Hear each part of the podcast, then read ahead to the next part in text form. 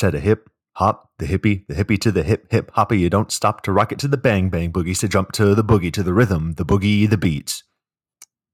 Yeah, yeah, we're we're yeah, we're, we're talking about Kangaroo Jack today, guys. Welcome to the show that's got 17 warrants out for our arrest in Australia. It's the Messed Up Midnight Podcast. I am your host, Max Steele, and as always, I'm joined by the man who looks like a cross between a CGI kangaroo and a bowl of chicken noodle soup.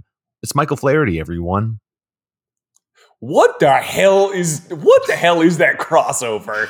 I just I want to I want to feed that through freaking Chat GPT and see what the actual shit that even comes up with. What? How the what does that even mean? What how do you cross a chicken noodle soup with a kangaroo? Well, dude, I don't like you like when I just look at a picture of Michael Flaherty, I'm like chicken noodle and Australia. that's that's all that's all you need. That's all that is audience. If you have never seen Michael Flaherty in person, just know he looks like that. Like if you look at you like, exactly. oh yeah, no, that makes sense. Go go I'm to his like, Instagram I, and just use hashtag chicken noodle on all of his pictures. How dare you? How dare you? You go to Max's and I don't know, I don't know, type in stick bug or something. I don't know. I god damn it. I'm not prepared for this, all right? You can't be boozle me this fast, this early. But you want to know what did bamboozle me, Mike? Oh. Hmm? It was the movie we are talking about today, which is the 2003 oh, buddy comedy crime film Kangaroo Jack, starring Jerry O'Connell, Anthony Anderson, Estella Warren, Michael Shannon for some reason, and Christopher Walken again on this podcast. I See, okay, you call you you you you you called two genres out there, and I want to say those genres have the biggest air quotes around them. Like, I'm gonna mm-hmm. be so honest with you. this movie is this movie is a comedy and comedy and crime in fucking name only. yeah, because when I was watching this, like this movie really has two plots. Okay, the first plot involves two lifelong friends go to Australia and get into PG shenanigans with a kangaroo. And then the second plot is a crime movie about a man's family taking advantage of him and wanting him murdered all for like $50,000. Like, Mike, I think I know the answer, but what did you think of Kangaroo Jack? Oh. This movie is much like much like Microwave Massacre, this movie is very much a wet fart because you know what? I'm going to be honest with you, Max. I don't know if you felt this bamboozled, but when I was a kid, I wanted to go see Kangaroo Jack so badly. I I, I remember mm-hmm. the I remember the trailer and I was like, Dad, we gotta go. And my dad was like, absolutely fucking not. I refuse to go see Kangaroo Jack. Why? Wise. Wise. So I, for years and years, I wanted to go see it. And then I heard that the movie doesn't, Kangaroo Jack doesn't talk and goof off. It's just a fucking buddy comedy. And I want to tell you right now, I'm I was crushed then and I'm crushed now. The why is the kangaroo a freaking backseat. It's called Kangaroo Jack. Make him the main character. Yeah, dude. I mean, I remember catching this movie on Cartoon Network in like 2004, 2005. You know, I, like most of you who have seen this movie, remember like the first plot I described. But when rewatching it, I fucking completely forgot about the crime plot, which, let's be real here, takes up a majority of the movie. And what I find interesting is this film actually opened at number one at the box office opening weekend, with many people labeling the advertisement campaign as false. Like the CGI kangaroo was fucking everywhere. Like it was just plastered. Like the trailer would just be Kangaroo Jack like rapping and stuff. Now, I have to ask you, is this false advertising? Yes. And why is the answer yes? Yeah, exactly. It, eh, Fucking yes. exactly. Yes. Oh my oh my god. Oh my god. This is false advertising the goddamn movie. You are prepared for a kangaroo getting up to shenanigans. You mentally prepare yourself and get interested in a kangaroo getting up to shenanigans. And you get Anthony Henderson and Michael Shannon. And you're like, normally I'd be okay with this. But in the fact that I was expecting an Australian kangaroo goofing off, I'm mad. I'm mad. So, well, you know, I I want to read an excerpt from an article from the Los Angeles Times about this movie that was released like a week or two after this movie came out. Uh, when asked if it was mis- if it wasn't misleading to run a TV spot with a talking kangaroo when the kangaroo barely talks in the actual film, Warner Bros. marketing chief Dawn Taubin explained, "There's clearly a lot, and this is a quotation here. There's clearly a lot of kangaroo in the movie, and our exit polls indicated very strongly that a large percentage of the audience were highly satisfied with the movie." Who did you poll, people? they, they pulled a bunch. They literally just pulled a bunch of people that napped in the movie theater. They literally what they did was they opened it in like the in like the what's the famous movie theater? Isn't it like the Chinese theater or whatever in like sure. Hollywood?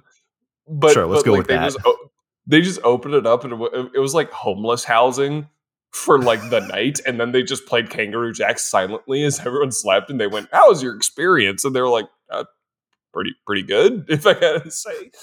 Like, I'm, i guarantee you that's what fucking happened because i there's no way someone was satisfied with this movie. You see i wouldn't expect this coming from one of the writers of con air and the director of coyote ugly there's a Nick Cage connection with this what? movie. How did, is, did you expect that? I did. All right. The fact, okay, of, of, all the Nick Cage connections, the fact that it's to Con Air is the least surprising. like, it's Dude, same writer, that same sense. fucking writer. All right. Well, he definitely took a gigantic step down, but Con Air, I'm like, I'm like, that's also that also makes sense. Air is a ridiculous movie. So I mean, like this, yeah, this fits. But you know, I do want to get back to Kangaroo Jack because kind of the division, I guess, with this movie, it all makes sense once you find out how this movie came to be. Because initially, it was decided that Kangaroo Jack was going to be called Down and Under and would be an R rated mobster movie, including swearing, full frontal nudity by Jerry O'Connell, and still featuring the kangaroo, but it was animatronic instead. But once they did the test screenings for this R rated mob movie, yeah, they shot this whole fucking thing as an R rated mob movie. The one thing test audiences liked in the movie was the kangaroo. So they spent another $10 million on making the kangaroo CGI and doing reshoots, including the dream sequence of this movie of a featuring a rapping kangaroo, which, like I mentioned before, played fucking everywhere in the ads, and that's how we got Kangaroo Jack. They there's an okay we make jokes about like the r-rated cut for mac and me but there's an actual r-rated cut of kangaroo jack that's super serious and involves full frontal nudity and swearing. Like i want to see that now. I want to see that now. That's all i want to see. I want to i want to see the super hardcore r-rated version instead of instead of a uh, Jack just like you know double kicking people with his kangaroo legs, instead it's just kangaroo Jack with a Glock. He keeps Absolutely. that thing on him and he's ready to fucking kill some mobsters. He's just a mob Abs- hitman. That's it. Absolutely. He's just in, he's in South Melbourne and he's just drives by a group of people and just shoots them all up and he drives away. Yeah, it's so weird hearing about that because it's like this movie was actually inspired by an urban legend that like the co-writer heard as a teenager about like some Americans who went to Australia. They accidentally put a jacket on a dead kangaroo, thinking they had killed it, and then the kangaroo just fucking hops off with the keys to their car. Oh no! It's so weird. No shit. That's a weird story. That's such a weird thing for just people to just be like, oh, yeah, it's a funny urban legend where a bunch of morons decided to dress up a dead kangaroo but but it kind of makes sense when like when you find out like oh th- this is some shit that a college student would do. Oh yeah, that's the most college shit I've ever heard. If I'm being honest with you, like just if a bunch of like 22 year olds were just like, oh yeah, man, oh, it's that'd be so funny. like you accidentally killed this animal. Let's dress it up. You're like, what? And, you know, and lastly, uh, before we move on to the drinks, I think if people really wanted to see like the talking kangaroo, they should check out the sequ- the animated sequel that came out in 2004, Kangaroo Jack, G'day USA, which funnily enough, I also remember catching it on like Cartoon Network or Nickelodeon back in the day. Were you just kangaroo pilled? Were you just kangaroo pilled?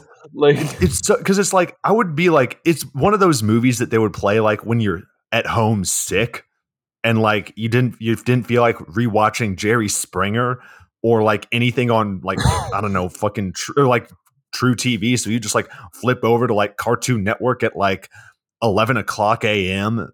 on like a Thursday, and it's just this fucking animated sequel to Kangaroo Jack, and you're like, damn, that's crazy. No, I do love the uh, I do love the, I do love the reality that we live in where you were just like as a child who was sick from school were like I could either watch Jerry Springer or I could watch an animated kangaroo be a jackass in the US and you're like it's you know what no more Jerry Springer for today I'm going to watch this kangaroo listen, maybe maybe my sickness got a little bit to my head. Maybe like because uh, initially I thought I fucking imagined that, but then I looked up. I was like, oh no, it was real. By the way, don't come after me if it sucks. I haven't seen it since I was sick, so don't come after me. You're like, you're like, please, please. I thought it was great when I was a child. All right, and uh, Mike, let's just move on to the ever most important question we have oh. here on this podcast, mm-hmm. which is: If Kangaroo Jack was a drink, what would it be and why? This movie is a lame wet fart. It has three elements to it, and only three. It's Australian, it's buddy comedy with two guys from New York, and it's got mobsters. So, what is this movie at its core? It's not vodka, it's not tequila. It's, it's just a really, really terrible, terrible whiskey. There should have been development. There should have been some substance. But you know what? It was $2 for a liter, and you found it in just a really nasty part of town on the clearance aisle of just a really rundown liquor store. So grab it, pour in two ounces. It's Australian. Foster's it's not good Australian. It doesn't accurately, intelligently portray Australia, and per- it tries to promote this like wildlife conservation thing, which is a totally valiant effort. But like, it's so minimal, and it kind of just I don't know. Every t- opportunity they had to portray Australia, I feel like they just did it in the worst possible way. Like it, there was no, oh, cool, we're going to actually show the interesting parts of Australia. They just went outback. All right, cool. Now we got that out of the way. Kangaroos. Outback like, okay. Steakhouse. Literally. So grab a can of Foster's, leave it out in the hot, hot summer sun for two hours. Crack open, crack it open. Don't hear that fizz. You want to make sure the fizz is no longer there. Pour in an ounce and a half of beer it's got mobsters, red wine. Come on, we we've done enough mob flicks. It's gonna be either it's gonna be red wine or whiskey. Like it's and come on, it's a bunch of New York Italians in the mob. Like there's no way it's anything literally other than wine. So just grab a Pinot Noir, pour in an ounce of that. Finally, we have our we have our buddy comedy. I'm using freaking air quotes around that. They are it's Anthony Anderson, fantastic, and Jerry Connell, he's here, and the, neither one of them are particularly funny in this. Anthony Anderson's character needs to chill the hell out, and like, I don't know, he's very annoying, and. Mm-hmm. Jerry O'Connell's character is bumbling white guy who like gets the girl at the end, number five. So it's a by the numbers comedy duo. So get just just go into your go into the liquor store, grab a thing of brandy or cognac. I, I'm going to lean cognac. Get a cheap clearance aisle version of Hennessy. Not Hennessy. Do not get Hennessy. Do not get Courvoisier. None of that stuff that actually has a name brand attached to it. Get something that's got the word cognac in it that's worth that's worth less than thirteen dollars for a liter. It's got to mm. be pathetic. Pour in an ounce of that. Finally, you have your c- concoction. I want you to just water it down and leave it in the sun till it's weirdly hot. And then I want you to drink it, but I want you to make sure that you pace your drinking over the course of one hour, periodically sipping it. Because this movie, it feels like it drags so much. And it feels like it just hangs on jokes so damn much. Like there's mm-hmm. one scene where camels fart for at least 15 to 20 seconds and it's the worst. Mm-hmm. I hate it so mm-hmm. much. Mm-hmm. But that's my drink. Yeah, it's like the comedy with this movie very much is like go into your go into your, you know, book of cliches and like pick like 10 from a kids movie and that's what they have like as the comedy. Yeah. Um it's, it's and also it's sorry, go ahead Mike. No, no, no. I was about to say, I was like, it's, I was like, it's just interesting that their comedy is so by the numbers, but it's bad as well. Like their mm-hmm. versions of by the numbers comedy is so lazy. Like there are plenty of by the numbers comedies that actually like land. I can't think mm-hmm. of any off the top of my head, but I know they're out there. I know they are, but like it just doesn't fucking work. But anyways, go ahead. And also, it's funny that you mentioned Foster's because that was one of the drinks I was looking at. But when I was looking at it, it was like they were like, yeah, Foster's is primarily known as like an Australian beer, but like no Australians like drink it. But I think it actually yeah. kind of works with yours because it's like what an American would think like when they go to Australia. Yeah, exactly. It's just all they the do is talk just about the outback and wildlife. Yeah. Yeah, they just talk about fucking kangaroos and the outback, and you're like, I, I think that has to not be a main attraction of Australia. Like, come on. no, I, I like it. I like very, very wet, very dry. That's what I meant to say. So, yeah, for my drink, I was going to keep this one pretty simple to drink because, like, let's be real here. We got the kangaroo silliness and this like PG mob plot. So let's start with this Australian kangaroo thing. Let's look at beer. Again, uh, you could go with a Foster's, but for me, I'm going to say let's stick with a Carlton Draught beer. It's Australian, and that's about all I can tell you about it. Now, this might, you know, by itself work if this movie was like a bad R rated, like raunch fest. But since it's a kids' movie, we have to like kind of make take this thing we already have and make it silly. So go to the store, grab yourself a packet of Nerds powdered drink mix, strawberry flavored, and add one of those into your beer and mix it in because this movie felt so strange, feeling both like R rated raunchy, but also like tossing in elements of a kid's movie. Next, you got your mob movie. It's not that deep like a scotch, so we'll stick with like a whiskey an American whiskey. Let's say Evan Williams, since that part, you know, the mob stuff is kind of mainly over in America. So again, straight Evan Williams right out of the plastic bottle. But again, we come back to the kids' movie thing. So instead of nerds powder, let's grab some cherry Kool-Aid powder to from your old face-off drink. Mix that in with your Evan Williams, you know, about two ounces of Evan Williams, and add enough Kool-Aid powder to where you can taste both flavors. So drop in your two ounces in your beer. We're almost there. We need a little bit more silliness. A dash or two from like each one of the powders again, like throwing a dash like a nerd's powder and throwing another dash of the Kool Aid powder to really bring those flavors together. But then we also have things like attempted murder and quote unquote depth with this film trying to make us give a shit between our two leads who saved each other's life. So for that, add in just a few dashes of bitters to taste.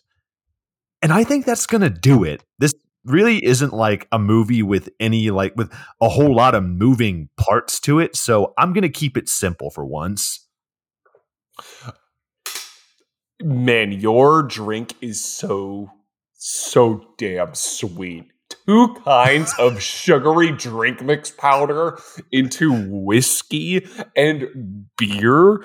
Like my god, man, my teeth are hurting. I'm gonna get a, I'm gonna get the worst hangover from your damn drink. But isn't that this movie though? It's really It is. trying. It's it's exactly I, what I like about your drink is your drink essentially goes.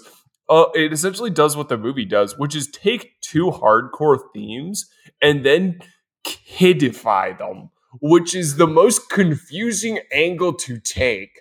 Where you where you take mobs, homicide, and deception, and then just go. But what if it was kooky? and you're like, why? Why is it kooky? I wish it was just a mob movie. Yeah. Anyways, guys, But I like it. go go go throw some well i'm not I'm, I'm- i was about to make an australian pun but i feel like that's going to happen enough throughout this podcast so i'm just going to say go crack open whatever drink that you want and let's hop in to kangaroo jack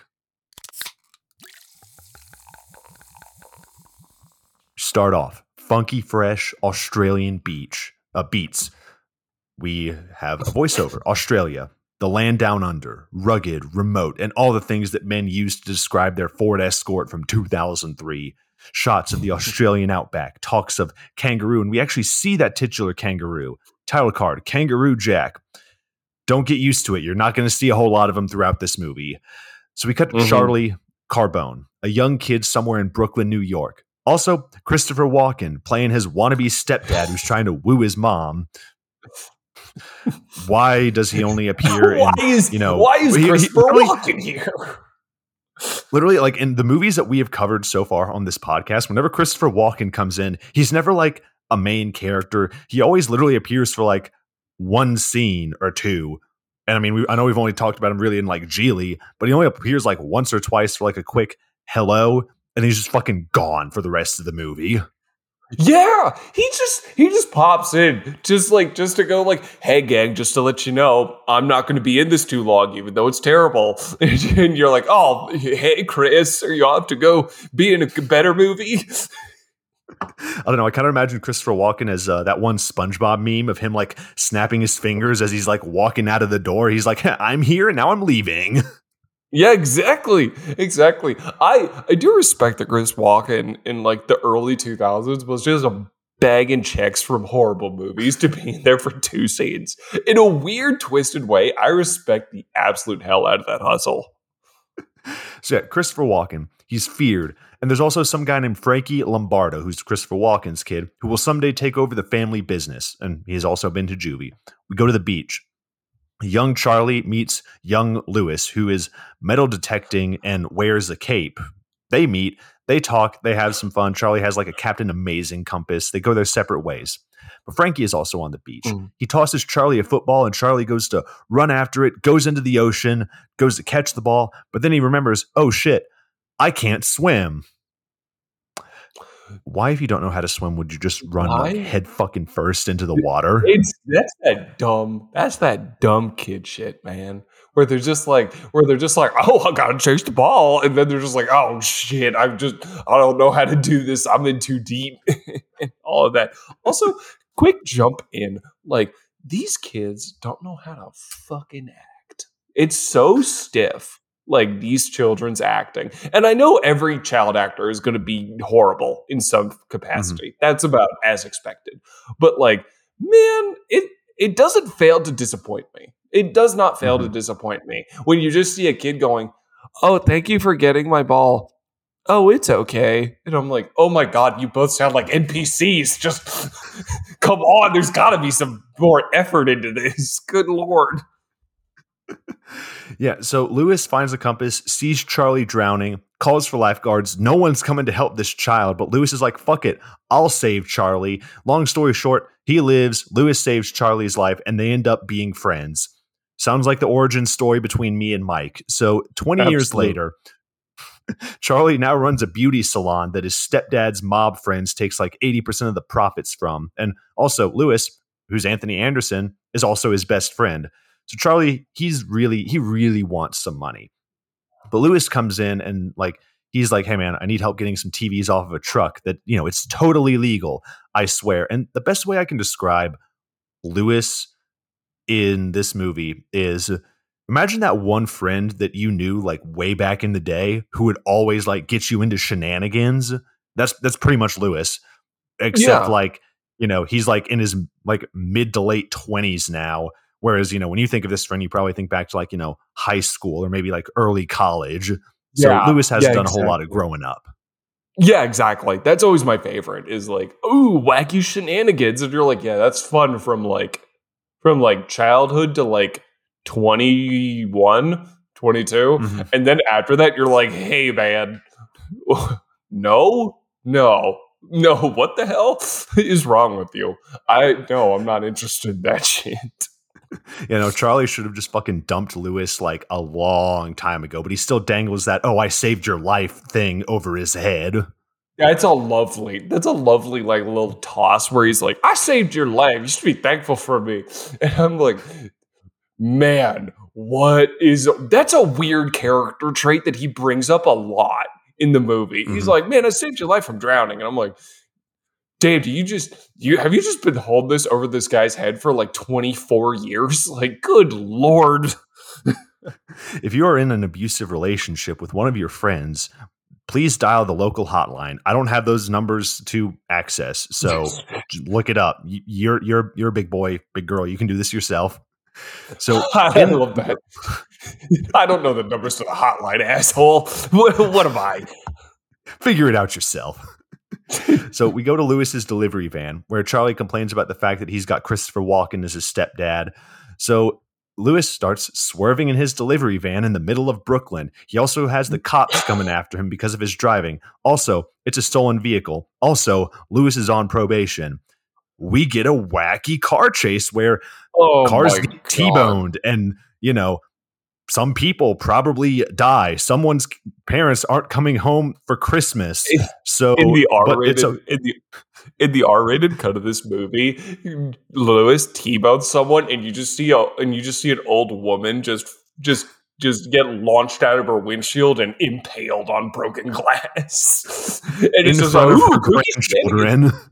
Yeah, exactly. Your grandchildren are holding like a balloon and like a lo- an oversized lollipop, and they're just crying. so there's like a roadblock by the police with guns drawn. Lewis causes like a 10 car pileup, destroys a semi. So they're basically like, you know, five stars on GTA, where we go to some warehouse where Lewis has to stash these like four or five TVs that are remained from like the 50 he had earlier, but got broken in the crash. So Lewis goes to meet this gangster guy, Tommy, who apparently knows Charlie through, you know, family connections. And oh, yeah, the warehouse is actually Christopher Walken's warehouse. So the cops come.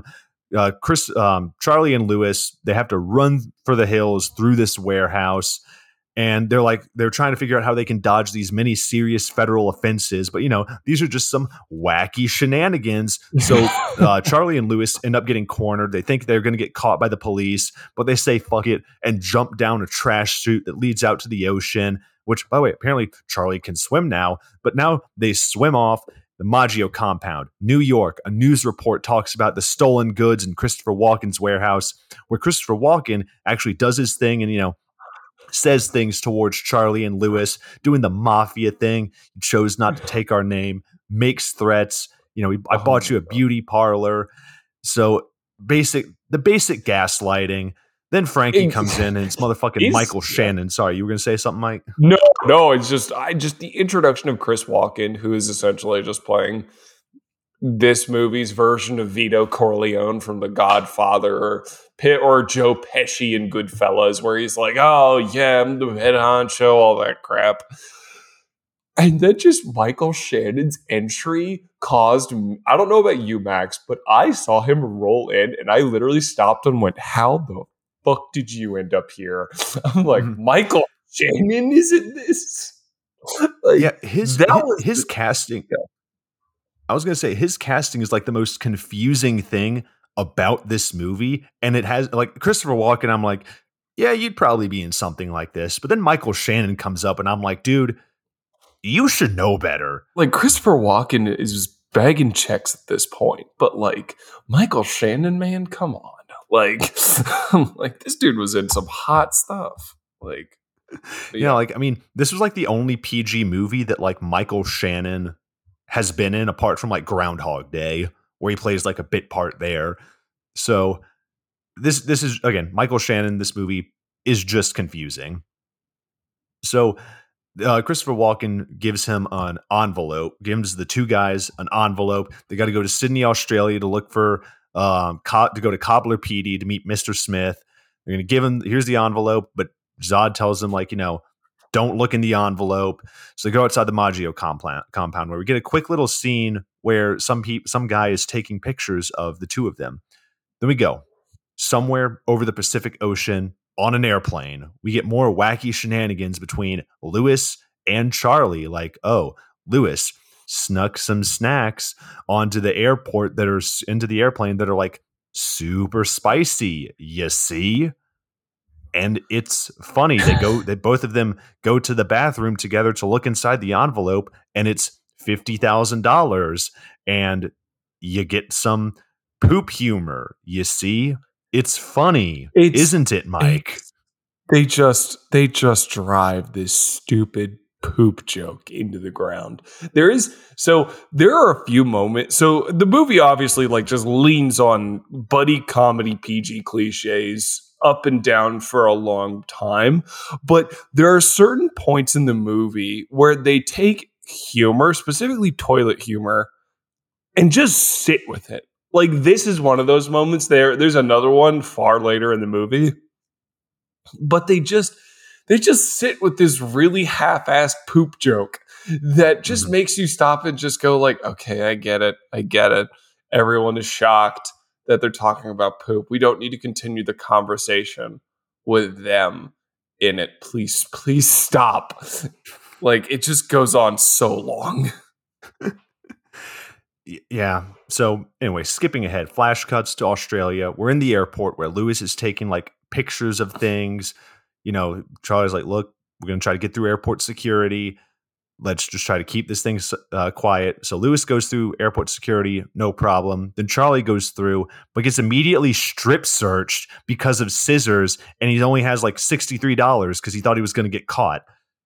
Yeah, we have we have a strip searching scene in this movie and Kangaroo it's, Jack. They, it's it's it's it's a freaking you. You know what? Originally, I was about to like rant and rave and just be like, "Why is this scene in here? It's a strip searching scene." And then I just thought to myself, "Oh no, they wanted this to be R rated. Actually, that's what they wanted. Mm-hmm. They didn't want a dumb PG movie." So then I stopped and just like went, "Oh, okay, this makes more sense now." This makes more sense now.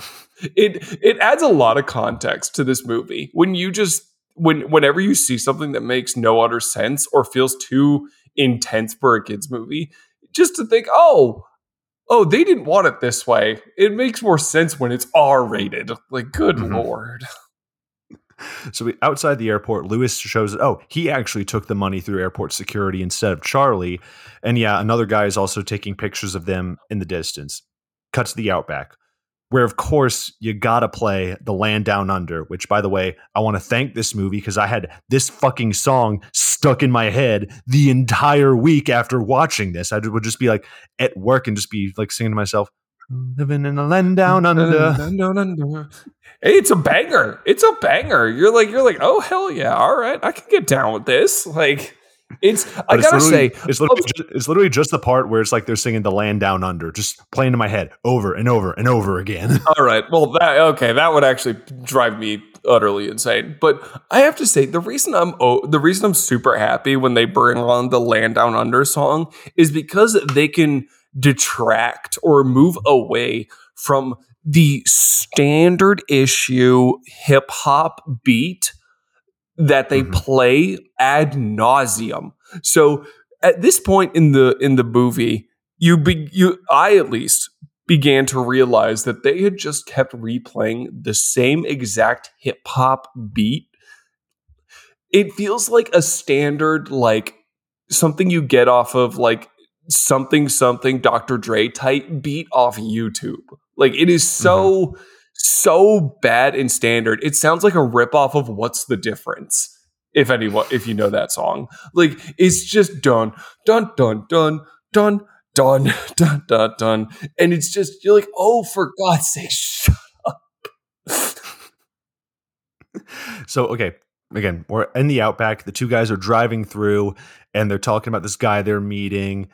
Uh, Charlie is having like relationship issues, and then they start fucking freestyling to the land down under. And then their car breaks down, and quite possibly the worst place to be, but it's actually not broken. They just fucking ran over a kangaroo. So they're like, oh, fuck, well, well what do we do? And Louis is like, hey, let's leave it. Charles like, let's at least move it out of the road. Then we get what the bit that we were talking about earlier, where they were holding the dead kangaroo, and they put the jacket, they put uh, uh, Lewis's lucky jacket on the dead kangaroo, and put sunglasses on it, and are taking pictures with a with a dead animal. Can we talk about how kind of fucked up this is? That's oh, okay. Okay, I'm so glad. I'm so glad you also think it's fucked up because I looked at that and my thought wasn't like, "Ooh, fun little bit, dressing up a kangaroo." Ha ha ha! I was like, "Oh my god, they're playing with a fucking animal corpse." Like and like it's not just like they hunted it and it's the full intention that they're gonna hold it and carry it around. So they're both so they're all like oh yeah this is how it's gonna go. They're doing this for shits and giggles like which is extra weird in my opinion. Yeah these i mean I mean, they did grow up in Brooklyn, so maybe they have kind of like a fucked up sense of humor. I, I, I, don't know. I was about to say, I was about to say, they grew up in Brooklyn in like the in like the eighties, nineties, and very early two thousands. So it's like, in a very odd way, I do kind of understand the idea of having a really, really messed up sense of humor. But don't worry, guys. It turns out the kangaroo is actually alive. Lewis screams. The kangaroo screams. Uh, the kangaroo's like is now fucking wearing you know the hoodie and the glass and the glasses and everything. Fucking drop kicks Charlie and then hops off. So they're just so Lewis and Charlie think this is just the funniest thing ever. And then Lewis starts crying because he realizes he accidentally left the money in his lucky jacket as the kangaroo is hopping off. So Charlie's naturally pissed that this kangaroo just fucking has 50 grand in its pocket. So what do they do? They hop back in their Jeep and start chasing after this kangaroo. We got a motherfucking kangaroo chase scene through the outback where Charlie's like leaning out, trying to like get the money out of the pocket and, you know, more chasing, but then they crash, fucking wreck their Jeep as this creepy fucking CGI kangaroo Jack just watches them. And also, their Jeep doesn't have insurance. So, yeah, they're fucked financially. And Kangaroo Jack just oh. fucking hops off. I gotta say, I gotta say, I'm glad that you brought up the fact that Kangaroo Jack is CGI because I mean, obviously, how the hell else would be he be? How the hell else would it be portrayed in 2000? But like, it's weird, man. Like you just see it's it feels it it has the same issue that we mentioned that I that like was mentioned in Scooby Doo when we reviewed that. Like, it's it's it's just feels like Kangaroo Jack is on top of everything. Mm-hmm. It doesn't feel like he's actually. It doesn't feel like there's some guy in a morph suit that's like hopping around and they're all like pretending to chase after it and stuff like that. It literally feels like just they're like, okay, Anthony, all right, what's his name, Charlie or whatever, or Jerry. They're like, okay, just pretend like the kangaroo's here and like put your arm around it. And they're like, okay. And they're just awkwardly doing it. Yeah, and I'm just wondering, like, I don't know, I'm. I think I saw somewhere that the, that the kangaroo was like originally animatronic, but they wanted to make it more animated so it could, you know, be more, you know, kooky and weird.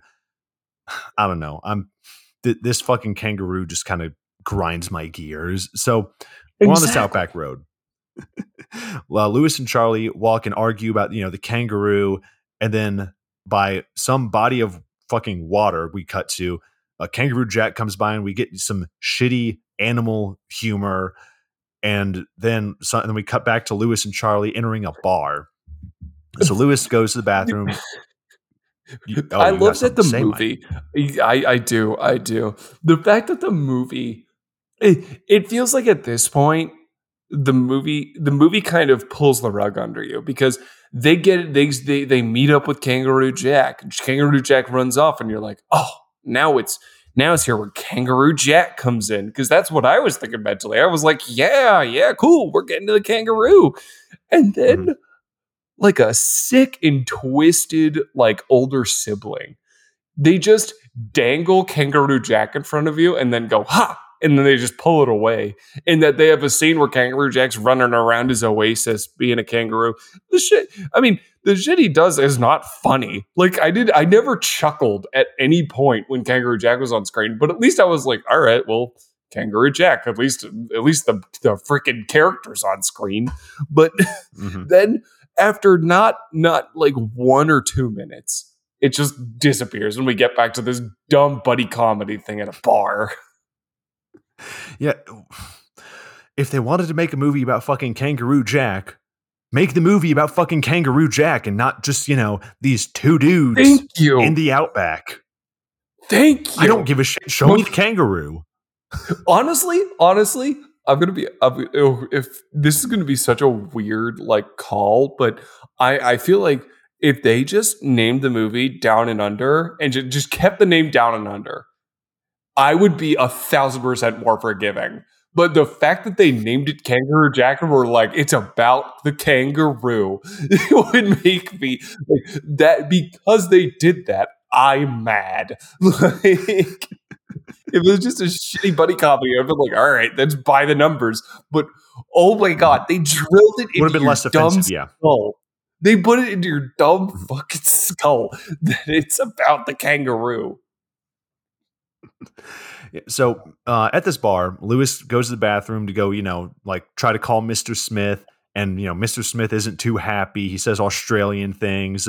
And Lewis also finds uh, in the phone book some info on kangaroo wildlife. Uh, meanwhile, Charlie meets this guy named Blue and just starts, you know, fucking pounding back some beers with him. But then we cut to the Outback Wildlife Foundation where Lewis drinks some like shitty water when an American named Jesse like who is working just shows up.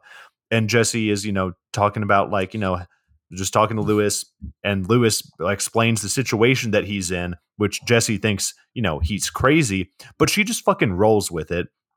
Also a random cutaway to Kangaroo Jack finding spicy candy playing with a t- Twizzler eats it. It's and that's it. That's so it's such a again such a damn letdown also how did how did these guys manage to find the one damn American in all of Australia's outback?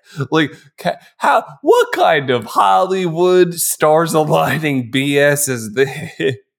Like, come on! Like, really, really? All right, sure, why not?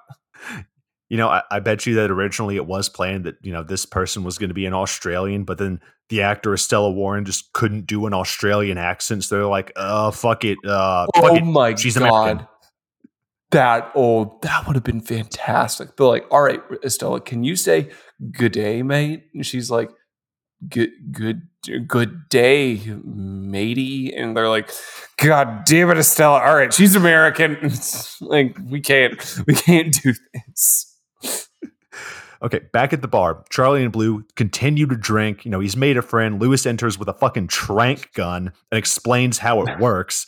he's like, Yeah, I got this. Describes Jesse, how hot she is. Then they're like, Okay, here's what we got to do. We got to hire a bush plane pilot. They're like, cool, let's do it. Go to the phone.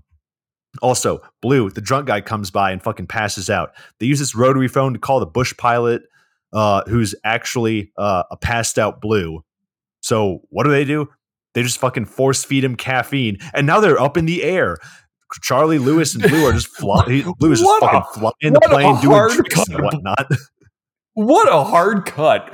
Blue Blue recovers fast. He they they feed this man caffeine and then the movie just hard cuts and he's in the plane. Like Jesus Christ.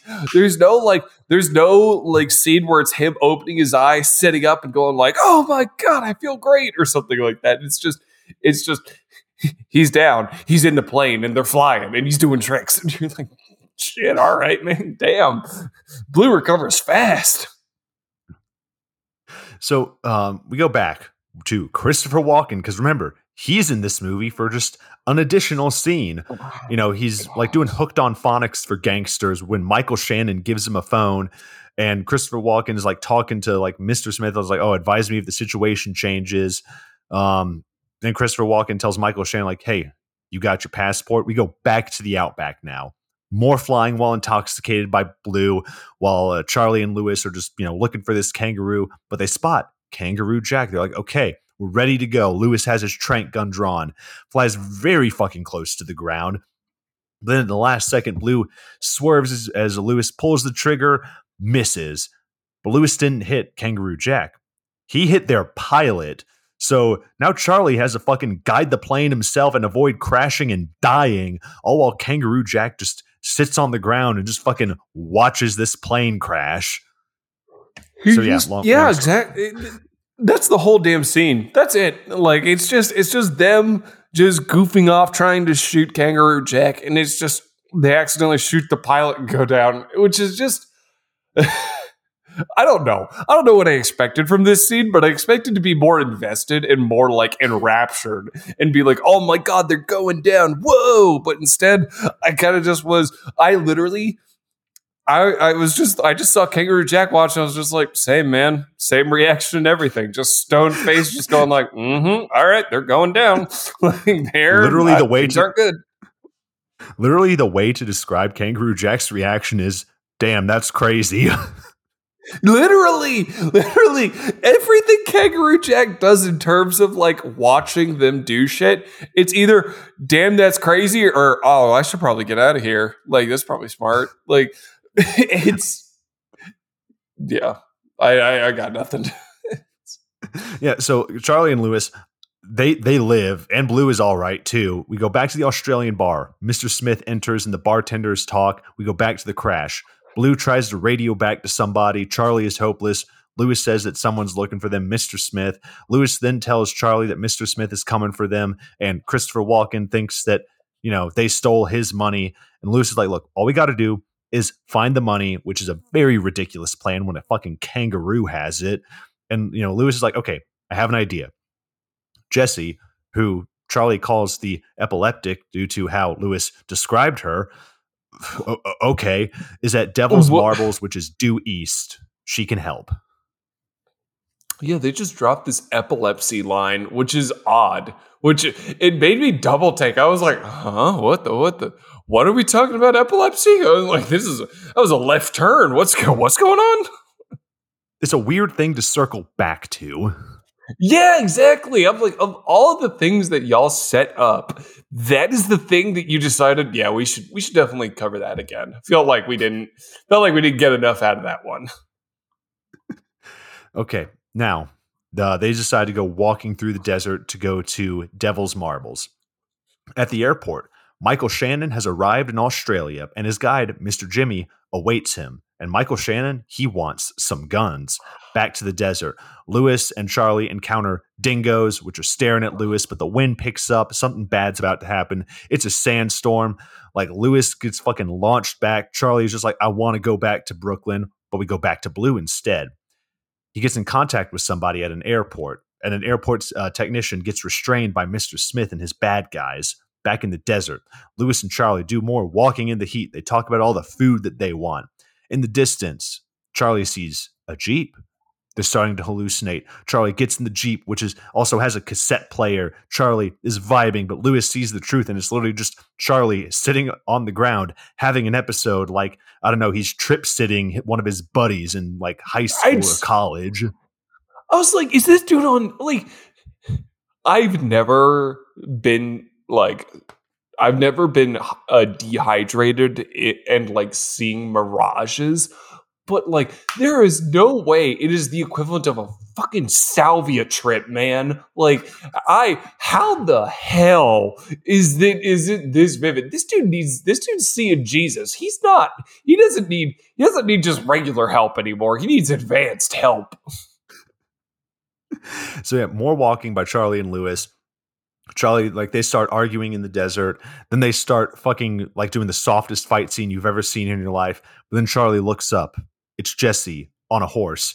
Charlie thinks he's having another mirage and just, you know, does cringeworthy pickup artist shit and just fucking cops a whole feel on this woman he's just met. He just he just starts groping her. Just starts groping her. Goes full goes full freaking Herman Cain and just starts Ooh. just grabbing a feel and just really just going to town. And it's just my favorite thing is maybe maybe in the 2000s this was gut busting it's not anymore. It's super weird. You're like, oh, all right, okay. It's a fucking kids movie, dude. Yeah, that's, they decided to leave this part thing. in. That's my other thing.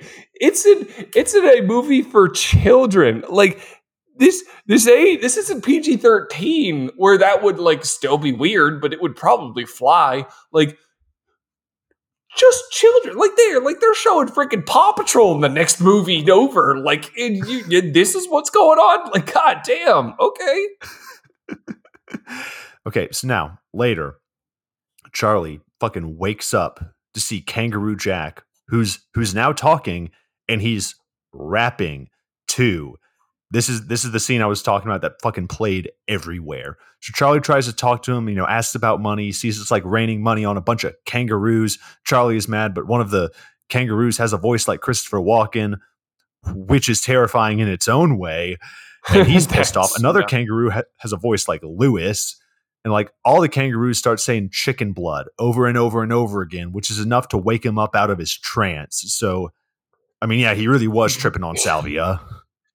Exactly. He really was. This man, this man was this man was on some shit. Like it's my favorite thing also was just it's such a weird I mean, the scene's weird, obviously. Like it's supposed mm. to be, but it feels weird how inconsequential it was. Like now that you mentioned the fact that this was actually supposed to be super R-rated and that this was a reshoot, like it makes so much sense now because uh, the entire time in the movie it's just it just didn't fit anywhere. Like it was just kind of just felt like they were just like, oh, and things are weird. Moving on. and so it's like it's kind of nice that there's context now to why it's even there. yeah. So okay, in the desert at night, Charlie wakes up from his trip with Jesse and Lewis just watching him, and you know he starts drinking something, and we get a testicle falling off joke, and I'm pretty sure they do use the word testicle in a children's movie. I got nothing for that. I, I, I mean, just they, they just they just they just roll they just roll crazy shit out. Okay, at this now point. back with Blue. Sorry, back with Blue at night. Mr. Smith comes up, checks on Blue. Smith holds a knife to him, and you know he fuck Blue just fucking sells out where Charlie and Lewis are going. One guy also punches Blue for literally no reason. Then we go yeah, back why, to the camp why, with. Why, why, are we punching? Why are we punching Blue? Like he didn't do anything. He's trying to help like, him. He's trying to fucking help just helping. They're like, they're like, where is he going? And Blue's like, oh, they're down the road, and they're trying to.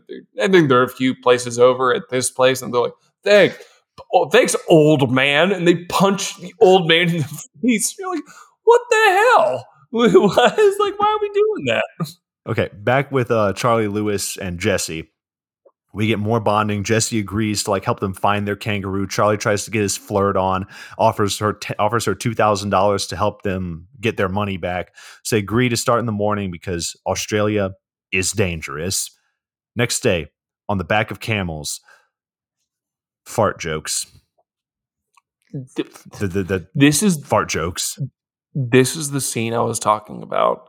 They, honest to God, Max, keep me honest here they make this stupid camel fart joke for like two or three minutes, which mm-hmm.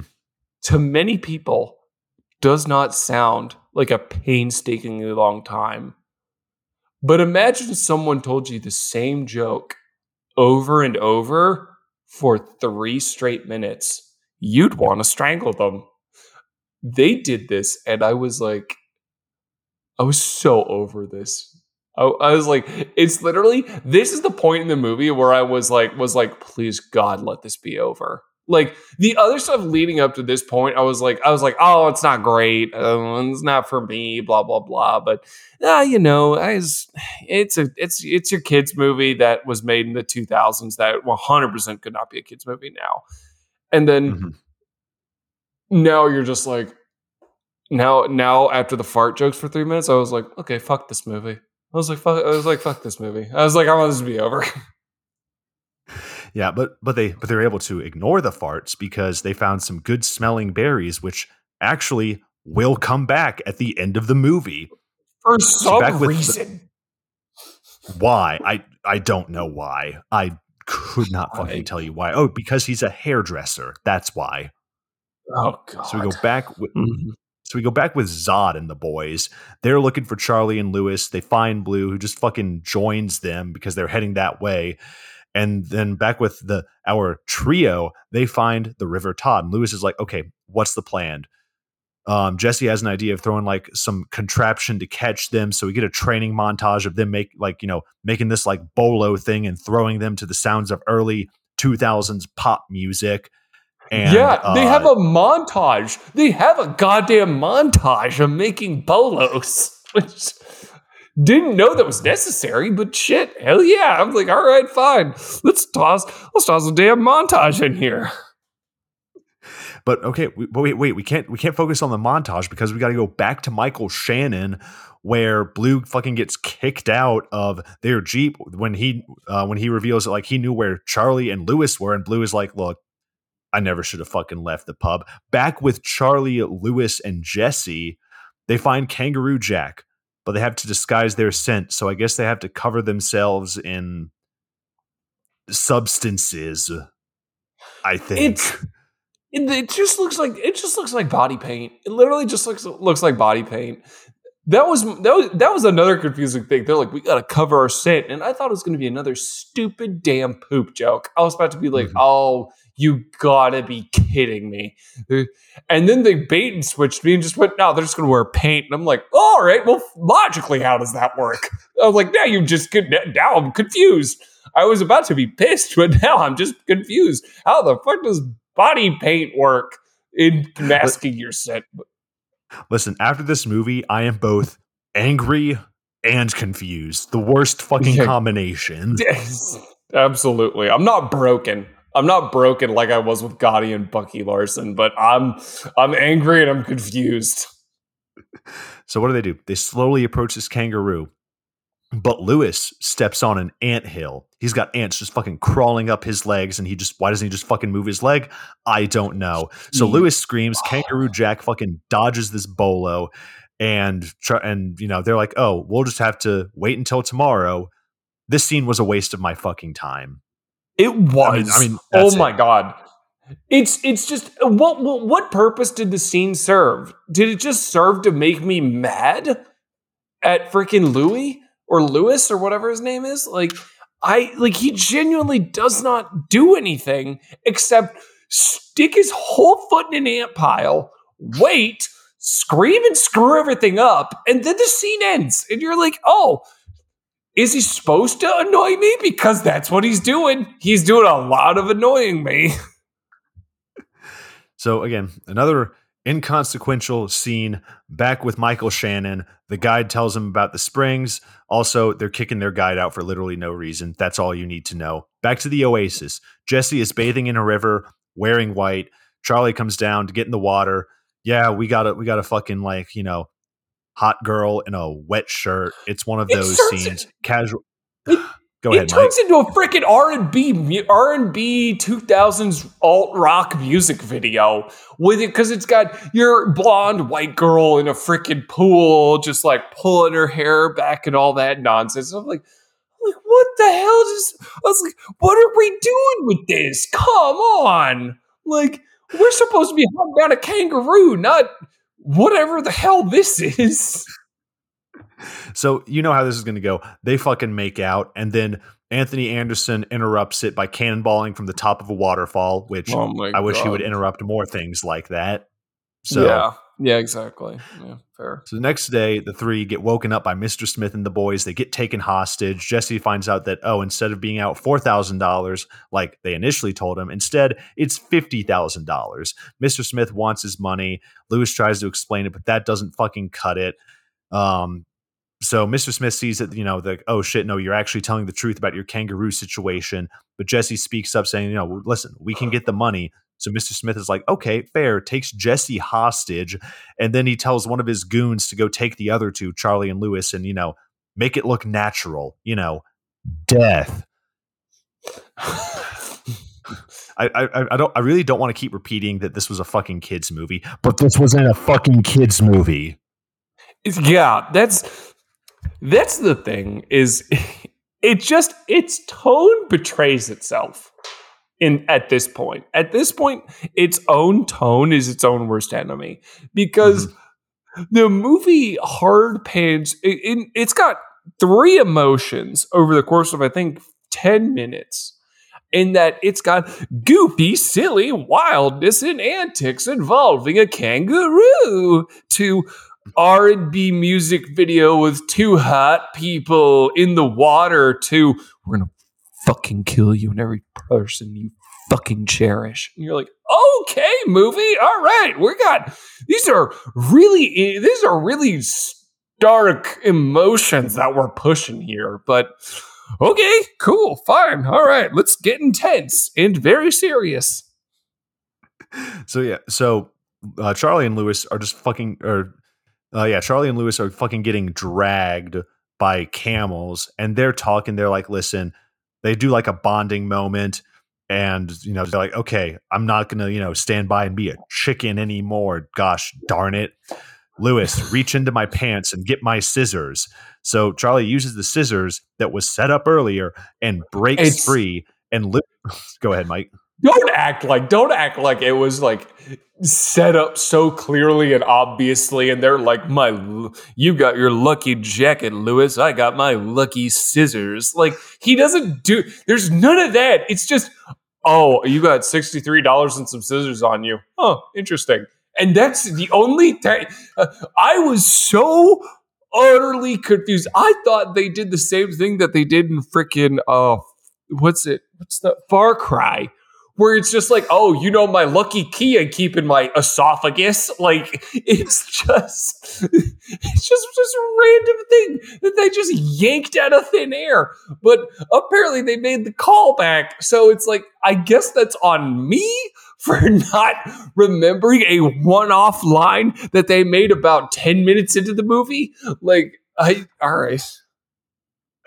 Cool. So Lewis goes, distracts the goons by threatening them with a rock and the fact that he was a Little League World Series championship pitcher that beat some Taiwanese kids.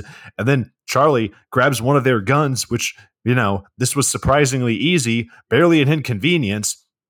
Random cutaway to Kangaroo Jack eating candy and he finds a yo yo, but now instead he really finds the hot jawbreaker, which burns his mouth. It's literally like the same joke we have seen in all of these cutaways to Kangaroo Jack. Why? Why? Why? Why? Why is he why do we cut back to Kangaroo Jack? You, you, the movie I feel like at this point, the movie re- is realizing its giant mistake. Mm-hmm. In that they made the movie about they made the movie not about the kangaroo, and they're framing it to be a they're framing the marketing to be about the kangaroo because mm-hmm. that's what tested well. So as a result, they're kind of all scrambling to recover what they just utterly screwed up and it's just not working because it's just dumb shenanigans with him eating candy, which has been done before. But all right. Oh, okay, I just I can't do it anymore, Max. Mike, it's okay. We're almost done. We are almost there. We're, like we, we're, we're so close. There. I believe in you. So, I believe in you. Uh, I'm I'm tired, boss. I'm tired of this, Grandpa. Well, that's too damn bad. We got to finish watching Kangaroo Jack. oh God, I always hated going to Grandpa's house. so okay, Owen Springs, Mister Mister Smith and um, Jesse. Uh, she's like, well, the kangaroos aren't here, but then Charlie and Lewis arrive with guns. And yeah, Mr. Smith starts monologuing, saying, Oh, you ever killed a man, Charlie? What you do for a living that makes you so brave? Lewis, no, sorry, Charlie cocks the gun, is like, I'm a hairdresser. And yeah, but wait, another car drives up. It's General Zod and the boys. He just comes up and starts monologuing more bad guys. Zod fucking pulls a gun on Mr. Smith's goons. Charlie tries to explain how everyone got here, but Zod fucking turns the gun on him. And Lou's like, oh, so you know about Jackie Legs? And Zod's like, listen, Christopher Walken is very disappointed that they lost the money. Zod's like, yo, enough is enough. Do not agitate me. I just I love that you I love that you just for, just mentioned him as General Zod because the only idea I have in my head is of Michael Shannon in full General Zod gear exiting a Jeep and instead of doing the kneel before Zod thing, he just pulls out a fucking Glock from his robes and just fucking starts just acing people. Listen, I never knew the actual battle I wanted to see on the big screen was General Zod versus a kangaroo with a Glock until now, but I want it. I, I want, want, it bad, I, Michael. I want the con- I want the I want Michael Shannon's General Zod to just have an, a Dragon Ball Z like fight with with Kangaroo Jack with a Glock. That's what I want. That's what that is all I want in my life now, and I want it to be my. I I, I want I want my, that's my mission now. I'm gonna make that happen. Suddenly, Kangaroo Jack arrives, distracts the guys. A fucking mob war breaks out between Zod and Smith. Uh, Jesse has a plan to get the kangaroo. The three ride off on camelback. Zod shoots a gun up in the air, stops the fighting. Contract terminated. They start chasing after our three heroes. The three heroes are giving chase to Kangaroo Jack into this canyon while being chased by New York mobsters in the Australian outback. I don't understand how camels can outrun a fucking car, but they do. So uh, Charlie and Louis start fu- fucking throwing things on a jeep. One mobster gets That's a fucking face full of tree. These people are in a, a fucking jeep going full speed through the outback and they're getting outdone by camels. And again, I know camels can move quickly. Camels can move quickly. They're not fucking ostriches, all right? There's they can't move that fucking fast. Like, like if you were just like and they're riding on ostriches, I'd be like, that's weird, but at least they could go 50 miles a fucking hour. Like it's a camel? No, you're losing me, man. You're losing me. So Zod does some sick skills on his Jeep that almost get him killed. The Jeep fucking crashes. The three heroes leave the canyon. Lewis is leaning over. He's about to get the money from Kangaroo Jack. He gets it, but gets fucking tossed off a cliff. The money gets thrown nearby, and Lewis is hanging on a root for his dear life. So Charlie fucking jerry rigs a rope and belt contraption that uh, Louis is able to grab onto. Yeah, long story short, uh, uh, Charlie saves Lewis's life, and you know it's all you know all happy. But then General Zod is here and is just holding Jesse hostage. But it's all good because, you know, they got the money, right? But that doesn't satisfy Zod because Christopher Walken was planning on killing these two. And yeah, this movie is going to end. This children's movie is going to end with murder, but then the Australian police arrive. It's Mr. Jimmy. Fucking remember him, the tour guide from earlier? There's a fucking helicopter now. They just the fucking cops show up. It's why do the cops show up? I'm so mad. I'm so mad. The cops just at the last second, out of nowhere, just show up out of the fucking ground. Like they're just there and they're like, get on the ground. It's I hate that is what sent me. That is what sent me over the edge. That is my fucking 13th reason why. Like it's like it is it, like honest to God, it's just the fact that just there is no build up, no nothing. The only callback they have is some dude they pushed out of a car is just so angering. So yeah, Zod tries to run away, but uh, Charlie throws a bolo, uh, catching Zod, and you know the good guys win. And later, the police fucking give exposition on how they were looking for people associated with the Maggio family.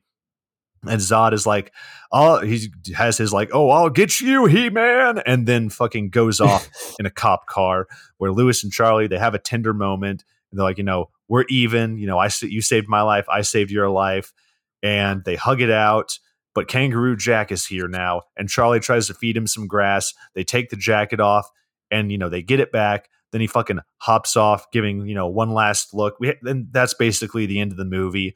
In our epilogue, we see that Christopher Walken is now on trial, and Charlie and Jesse get married, and you know has a big shampoo company, and Lewis is involved somehow, and they all live happily ever after. Except we get a final Kangaroo Jack skit of him talking and saying things during the credit as like fucking bloopers that somebody had to animate. But then that's actually the end of the movie.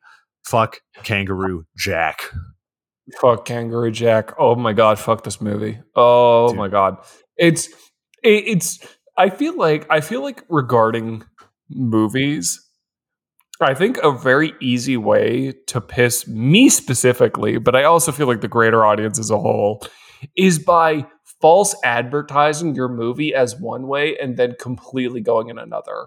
That is a quick mm-hmm. and easy fast track to like pissing off so many people. Like I know with like uh like I remember with Drive, they framed the movie as this bros bro action movie and it's not that and I know that pissed off a whole host of people for it not mm-hmm. being that.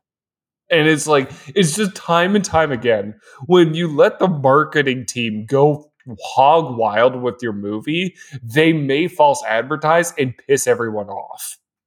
Mm-hmm.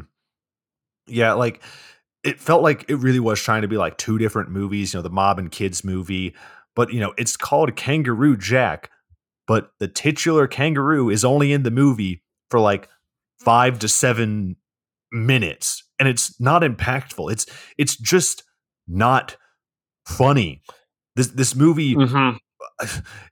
it's not even like good to put on to for a child to entertain because the parts that are entertaining you know of the kangaroo that would entertain a child don't show up like at all like and then the whole fucking like tone tonality of this movie just being fucking all over the place like with we got the relationship between like charlie and lewis like this movie really should have just been called anthony anderson saved my life then blackmailed me for 20 plus years and also yeah. there's a kangaroo yeah exactly it's just the movie doesn't know the movie doesn't know what tone it wants to go with it mm-hmm. literally just picks one tone, sits with it for about like five, maybe 10 minutes, and then just goes, Oh, oh, I don't I don't know about this tone anymore. What if we go in the romantic route and just have them under a waterfall and play music and all of that? And then they go. Oh shit, what about uh what about hardcore mob? And then they just they just freaking musical chairs Goldilocks their way around movie themes. It's just mm-hmm. annoying that they don't stick with one bit and then sprinkle in other themes on top of the bit. Like it's mm-hmm. just it's just annoying. It's just it's just frustrating when stuff like that happens. Yeah, I mean, this one might be a good movie to add to your marathon if you're doing like a nostalgia themed one with movies with like, you know, kids' movies from like the early 2000s. I'd say maybe like yeah. a movie like Three I don't know what you would say, Mike, but that, that's what I'm thinking. Yeah. Movie three. I'm saying like mm-hmm. I'm just trying to think of the ones, the kids' movies that we did where it's like the Bratz movie, Scooby Doo, this Zoom. Like Zoom. Yeah. I mm-hmm. would say I would say like I would just be like Scooby Doo number one, Bratz number two, this number three, or Zoom number mm-hmm. three. It's just Zoom and this are not good movies. I feel like yeah. Zoom you can make fun of more, but like this is yeah, this is bad. This is definitely not a one or two movie. That's for damn sure. For damn sure. Yeah, but you know that does it for us talking about Kangaroo Jack. Thank you so much for tuning into this episode of the Messed up at Midnight podcast. Go follow us on uh, Instagram, X. Sorry, you know, I guess that's what we got to call it now and oh, YouTube. God. You guys know the deal. Uh, and yeah, stay up to date with what we got going on. Mike, do you have any anything you want to say? Be sure to follow our new Threads account that's going to be coming out soon. We're going to post hot, spicy, fire on the threads account. No, it's just we're we're not gonna do make a threads until that actually is proven to fucking stay around because we Oh, know yeah. X isn't. That's for damn sure. All right, guys. Well, we'll see y'all next week. See you next week, everybody.